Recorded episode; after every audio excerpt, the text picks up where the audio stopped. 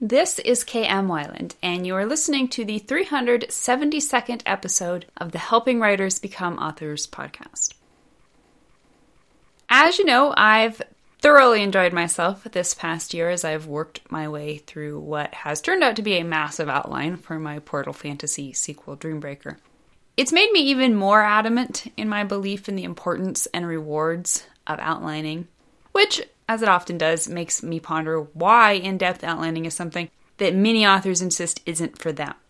Now, I do tend to think, via my experience in teaching outlining to thousands of writers over the years, that much of this resistance to outlining is simply due to writers not having yet understood outlining for what it really is, which is brainstorming, and or not having yet found a flexible system of outlining that works for their creativity and lifestyle.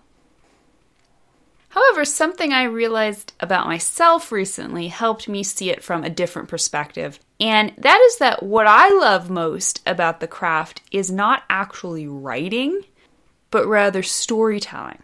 I've considered myself a storyteller before a writer. As much as I love wordcraft, I doubt I would ever have gravitated to it as a lifestyle if I hadn't first entered through the doorway of storytelling. But anyway, what that made me realize was that this is why I love outlining so much. The outlining period is totally not about the writing and all about the storytelling, which, as I expand my theory, is why I think there are those who find more joy in discovering their stories in the first draft, in the actual writing. So, what do you think? Does my theory hold any water? Which do you consider yourself first and foremost? A storyteller or a writer.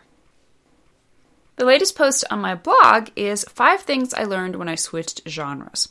Thinking about making the leap to switch genres? Learn from one author's experience in finding a successful new direction for her writing. To read the post, visit my site at helpingwritersbecomeauthors.com. And now I hope you enjoyed this week's podcast entitled Most Common Writing Mistakes, Part 56 Unfulfilled Foreshadowing. Sometimes writing feels like magic. You look back at the story you've created and it seems like it came from beyond you. One of the coolest examples of this is with foreshadowing. Some little something you wrote in the early chapters without even thinking about it ends up being a huge clue or a bit of symbolism that foreshadows something major later on. Talk about your subconscious rocking this joint. But the flip side is that sometimes you'll accidentally plant things that will seem important and portentous, only to have them end up as disappointing, unfulfilled foreshadowing. The problem with unfulfilled foreshadowing is simple it's a broken promise to your readers. Due to the way in which you've presented an event, or chosen your wording, or even just copped to a familiar genre trope, readers will have certain expectations about where the story is going. And their expectations could be a blatant iteration in their conscious. For example, oh, I see a fist fight coming up. Or even just a niggle in the subconscious, which might not be thought about until the story's over, but which will leave a sense of dissatisfaction with the loose ends. So, what's the result? Best case scenario, your book will feel ever so slightly disjointed and incomplete, like that lumpy Afghan Aunt Lou gave you when she was still learning to knit. Worst case scenario, readers will end up disgusted with the progression of the story because it went in a completely different direction from the one you told them it was headed. Like maybe Aunt Lou started out knitting you an Afghan and then decided halfway in that it should be a moo Either way, unfulfilled foreshadowing is not something you want lurking in your story any more than anyone wants a lumpy moo So here's how to spot it and lick it. First of all, there are three basic types of foreshadowing you may find yourself accidentally creating as you're writing your story. Number one is tonal foreshadowing. One of the easiest ways to create subconscious foreshadowing is simply through your manipulation of the story's tone. A skilled writer can turn even the most mundane passage into one dripping with portent and the undeniable sense that something is about to happen. Consider the entire first half of Ridley Scott's Alien, in which nothing much actually happens, but the tension and the tone is just about enough to strangle you. Or how about this progressively creepy passage from Charlotte Bronte's Jane Eyre, in which new governess Jane is being given an innocent tour of her employer's grand mansion, Thornfield Hall. Mrs. Fairfax stayed behind a moment to fasten the trapdoor. I, by drift of groping, found the outlet from the attic and proceeded to descend the narrow garret staircase. I lingered in the long passage to which this led, separating the front and back rooms of the third story narrow, low, and dim, with only one little window at the far end, and looking with its two rows of small black doors all shut, like a corridor in some Bluebeard's castle. Now, sometimes tonal foreshadowing ends up being a wonderful thing. It can be the source of those magic bits of foreshadowing you didn't even know you were sowing. But it only works when you end up paying it off. Scary music playing in the background is never cool if there's not actually anything scary, or at least ironically unscary, about to pop up around the corner. Number two is blatant hook foreshadowing. Another type of foreshadowing you may plant but forget to pay off is a blatant hook. And this is where you outright tell readers to be on the watch for a future development. And this might happen via a character's internal thought process in the narrative or via dialogue.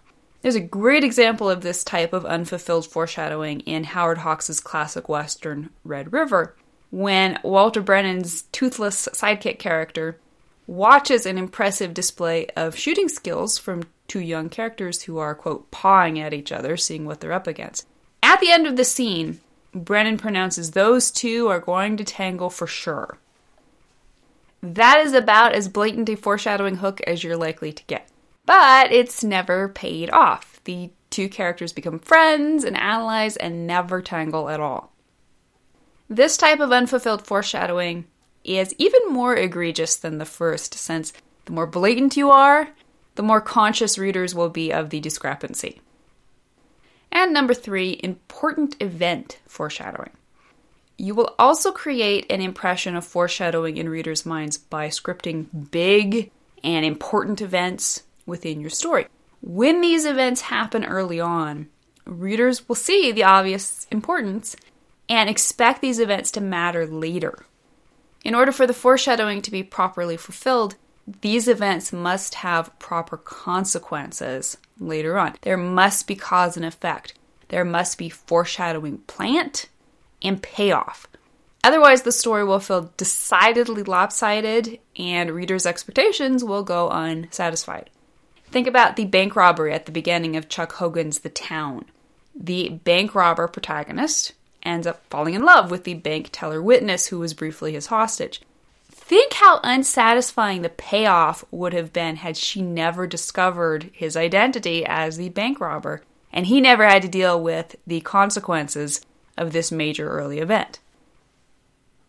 Okay, so now that you understand the three most common ways you can go wrong with unfulfilled foreshadowing, Let's stop and think about some of the reasons you might accidentally be creating it in the first place. Here are five. Number one, you're trying to create tension in the story. This is probably the most common. There you are, up to your elbows in a scene. You may even have the whole thing plotted and know exactly where it's going. But while in the midst of the actual wordplay, as you're trying to delicately twine sentences to create the right amount of tension and interest for readers, you may end up sticking in a bit of false foreshadowing. This can be as small and inconsequential as a single word choice. Sometimes just saying a character looked grim or had a sinking feeling can be enough to pump extra tension into a scene and lead readers to the wrong conclusion if it turns out there isn't a good reason for all of that sinking grimness. Now, there's nothing wrong with using your words skillfully to create tonal foreshadowing. Truly, it's the stuff of great writing. Just be sure you're always in a position to pay it off later in the narrative. Otherwise, you'll need either to leave it out altogether or maybe even re examine why you feel this particular scene needs an extra bump in tension. Maybe you'd be better off taking your story in this tenser direction after all. Number two, you have to give the character something to do slash someone to talk to.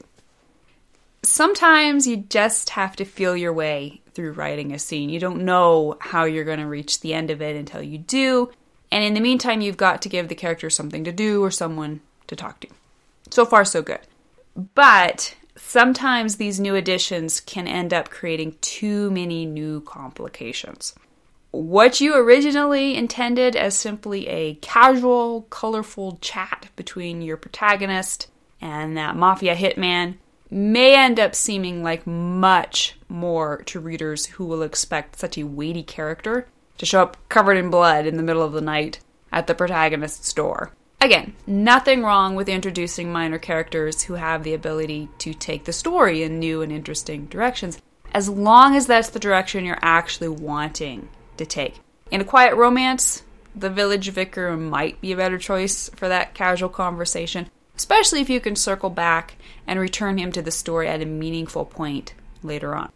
It's also important to note that when you find yourself randomly adding interesting characters and scenarios to your story while trying to figure out your scene, what you might really be doing is clearing your throat. So be wary of adding interesting elements just for the sake of filling space and time, or even just because they're interesting. Every part of a story needs to be there because it advances the plot, the character, the theme, or preferably all three. Number three, you want to include the gun, but not the bullets.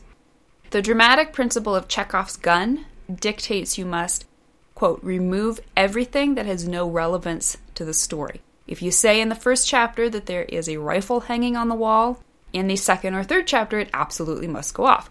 If it's not going to be fired, it shouldn't be hanging there. End quote. But sometimes you may find yourself writing a gun into a scene just because you want the gun, even though you don't actually have a reason to fire it later.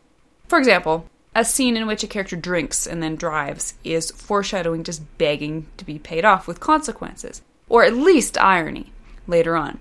As much as you may want that initial drinking scene, it will probably do your story more harm than good if you can't bookend it appropriately later on. So, when you create a scene in which a character makes certain choices, readers will expect and desire consequences. Otherwise, however great the initial scene, it will fall flat. And this means you must either ruthlessly pay off the foreshadowing with subsequent consequences, or cut the initial gun, no matter how desirable it is in itself. Number four, you forget to pay off the foreshadowing later on. Now, inevitably, within the sprawling journey of writing an entire novel, you well fail to pay off early foreshadowing seeds simply because you forgot all about planting them in the first place. Usually, this is an easy fix. Just wield your red pen in revisions.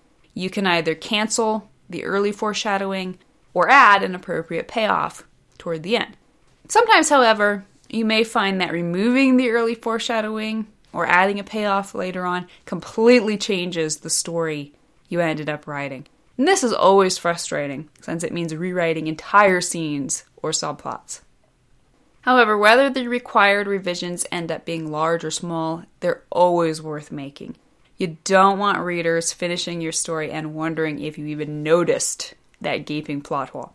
Cohesion is one of the most important elements in a well written story, and fulfilling your foreshadowing is one of the most important ways to achieve that cohesion. Number five, you end up taking the plot in a different direction. So, other times, you may plant your foreshadowing in early chapters with every intention of paying it off in specific ways later on, but then your story takes over a new idea strikes and your plot ends up going in an entirely unforeseen direction. The result is that your original foreshadowing not only doesn't work, but you're also lacking the foreshadowing you actually need for the new ending.